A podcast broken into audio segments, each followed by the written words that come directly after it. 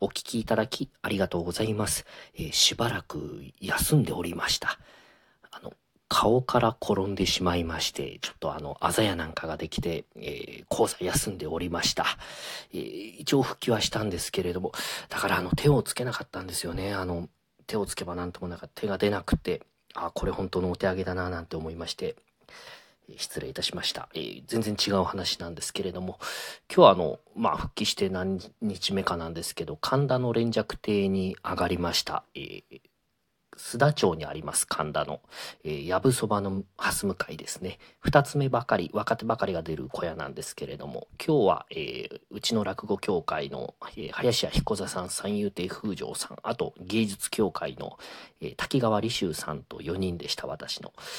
で、まあ、あの私も久しぶりに病院に行きましてね、いろいろと新しい知識を得ましたので、それをまあ、楽屋なんかで話すんですよね。ね、知ってるって。もう最近の怪我は消毒しないんだよって。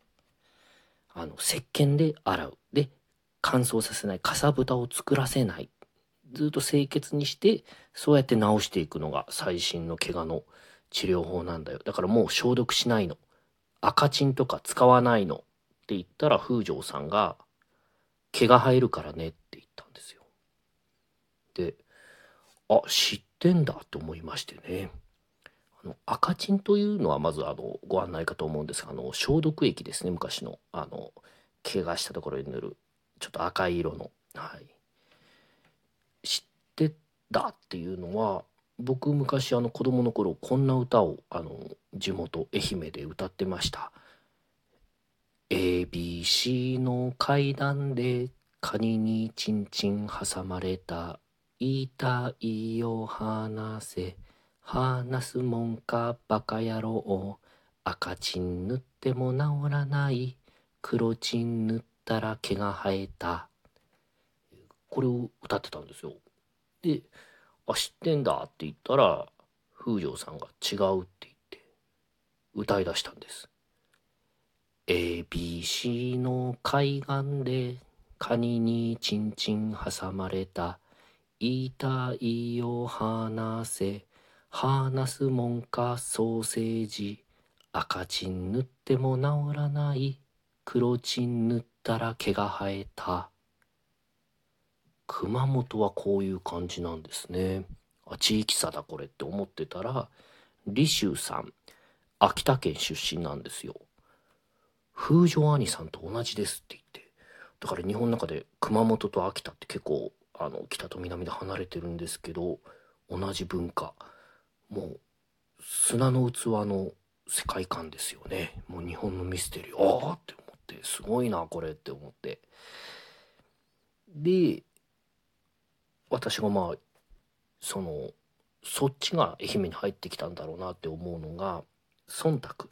忖度じゃないんですけど愛媛、まあ、松山かもしれませんけどあの ABC ってスーパーが当時あったんですよ。もうみんなが行くようなスーパーがあってだから ABC の階段っていう私の風城さんたちは海岸だけどうちは階段。だからスーパー ABC の階段っていうのはすごいすんなり入ってきてた子供があそこなんだなって思って。